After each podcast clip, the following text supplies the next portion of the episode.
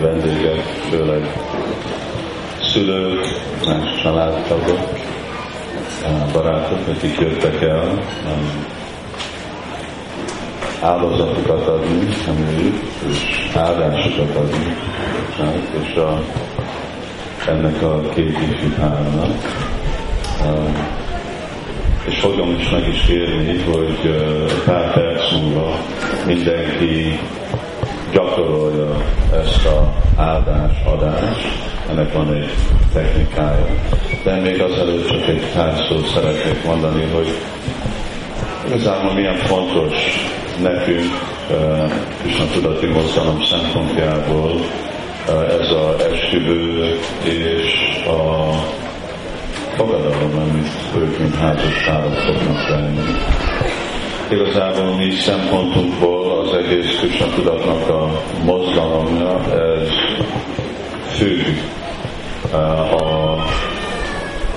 Gṛhastha Āśrama. Gṛhastha az szanszkrit szóval azt jelenti, hogy az a rendszer, ahol emberek tartanak otthon, otthon valakinak. És otthon jelent, hogy férj, és feleség, és gyerekek, és minden, ami alal a dologgal van. Ami egy kicsit külön, mint amikor csak mondjuk, hogy hát jó, van egy otthon, mert van az a másik kifejezés, hogy ásrama. És ásrám lehet, hogy azok, akiknek van valami kapcsolat indiai kultúrával, vagy hát mondjátok, ki hallott ezt a szót, ásrám. Elmedek az ásrámba, a Himalajába. Igen, szóval vannak azok, akik hallották. Ez azt jelenti, hogy ásrám az egy hely, ahol lelki életet gyakorol valaki. Szóval amikor otthonról beszélünk, akkor nem beszélünk csak egy házról, nem beszélünk egy helyen, ahol eszünk, és alszunk, és neveljük a gyerekeket, hanem főleg egy helyen, ahol lelki életet gyakorolunk, és ugyanezeket a dolgokat csináljuk. Ez a társadalomnak az alapja, ugye? Amilyen jó, amilyen jó minősége ennek a Gṛhastha Āśrámnak, ennek a, a házitartóknak az élete, olyan jó lesz az egész társadalom rendszer. Igaz, hogy vannak Krisna-tudat kultúrában más ásrámok, más életi beosztás, ahol lehet a lelki életet, a vallást gyakorolni. Vannak mondjuk a diákok, akik úgy hívjuk, mint Bramachar.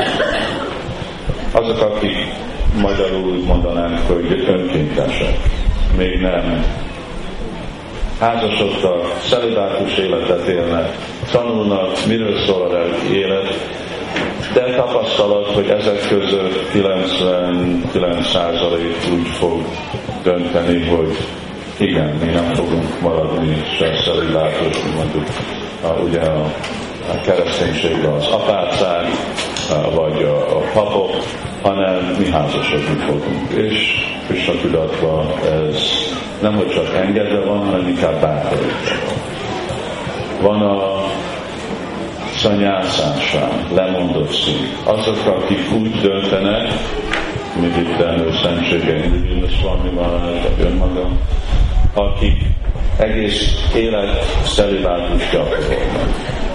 Na most ez mondjuk, hogy egy inspiráció valakinek, de nem annyira inspiráció, hogy mindenki fogja gyakorolni, ugye? Szóval most itt fog mindenki azt a fogadalmat venni, mint idén igazából, ez volt az ünnep, amikor mi együtt fogadtuk el ezt a Szanyásza ásrama, lemondott szintet, ez volt harminc éve. És te ki jól hangzik, te ki akarja ezt élni. És hogyha mindenki elfogadná, akkor hol vannak a gyerekek? Akkor itt nem lenne gyerekeket, akik bemutatnánk, mert akkor celibátus jelenti, hogy nincsenek el. Szóval ez mondjuk egy jó példa másoknak, de igazából ami a tartalma lesz a társadalomnak az, hogy hogy élnek azok, akik igazából házasodnak, hogy nevelik a gyereküket, és amikor ezt csinálják, hogy élnek ásramban, hogy gyakorolják a lelki életet. hogy mutatták, hogy életnek se nem a célja házasodni, se nem a célja, hogy legyenek szép gyerekek, se nem, hogy a gyerekek házasodjanak, jól diplomázzanak, lehet, hogy agysebés lesznek, vagy valami, ilyen komplikált dolog. Ezek a dolgok fontosak, de mind eszközök. Ezek lépések. Életnek a céljára az, hogy hogy tudjuk megismerni és szeretni Istent.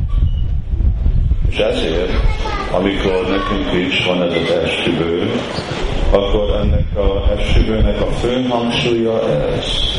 És amikor elfogadja fiú, lány, mint feleség, lány, mint férfi, mint a férje, akkor az első perspektíva, hogy én elfogadom ezt a másik személyt, ezt az embert, mint egy társ, akivel együtt fogjuk szolgálni Krisnát.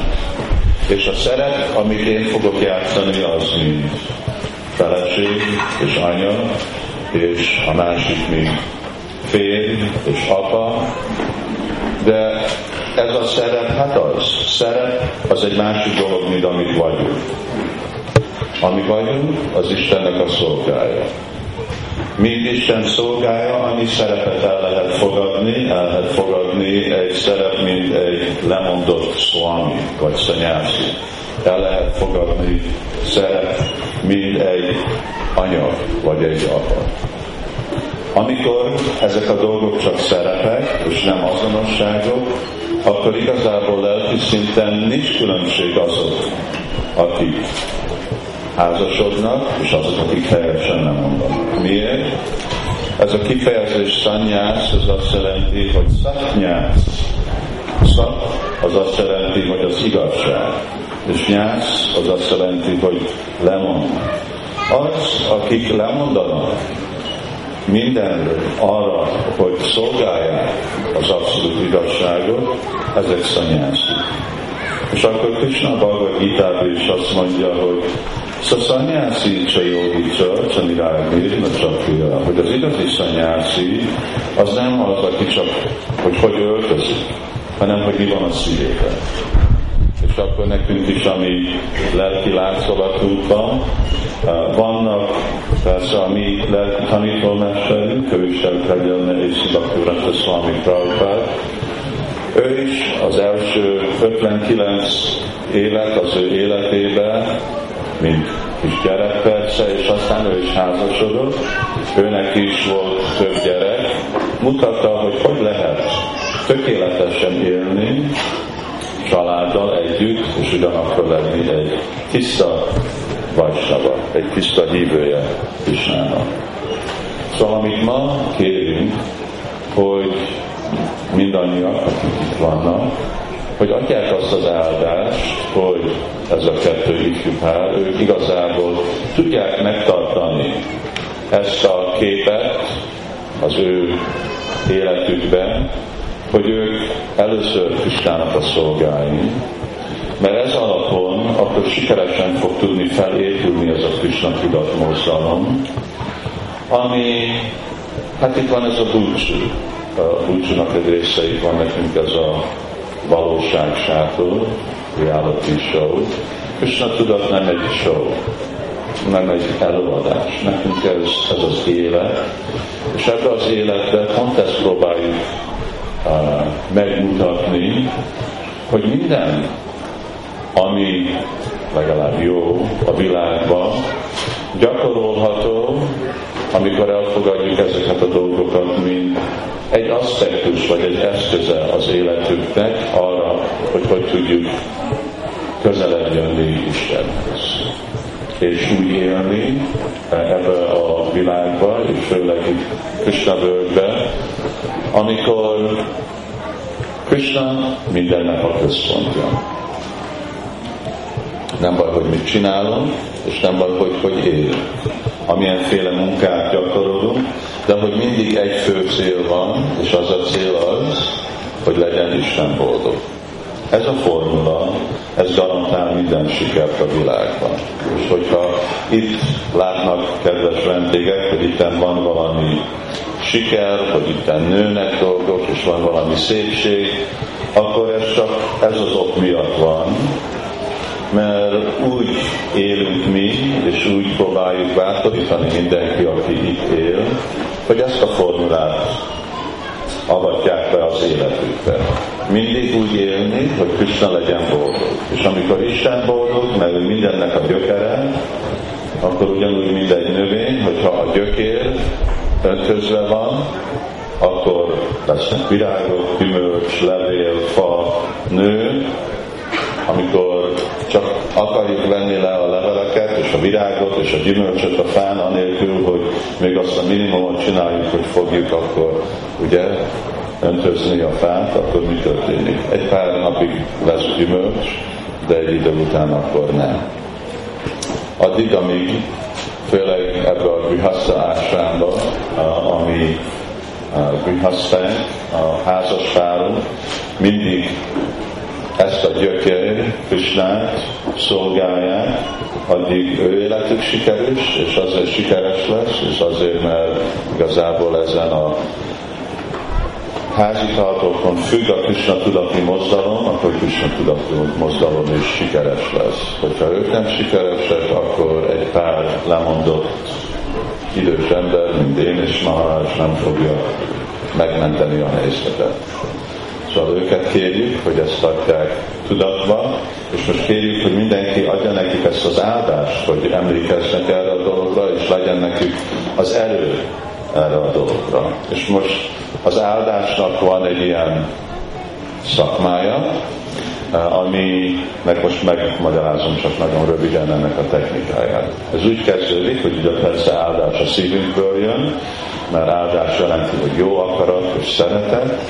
Szóval akkor a bal kezünket a szívünkre rakjuk, és a jobb tenyért irányítjuk az ifjúpárok felé, és akkor használjuk ezt a Maha Mantrát, mint az eszköz kommunikálni őfelé ezt a szeretetet és jó akaratot. És most kérem, hogy mindenki ismételje utánunk, és akkor jól lehet, mert így a tenyeren át fog jönni ki a vibráció. Hare Krishna! Hare Krishna! Krishna Krishna, Hare Hare, Hare Rama, Hare Rama, Rama Rama, Hare Hare. Köszönjük szépen, és kapcsoljuk meg a Krisztusra.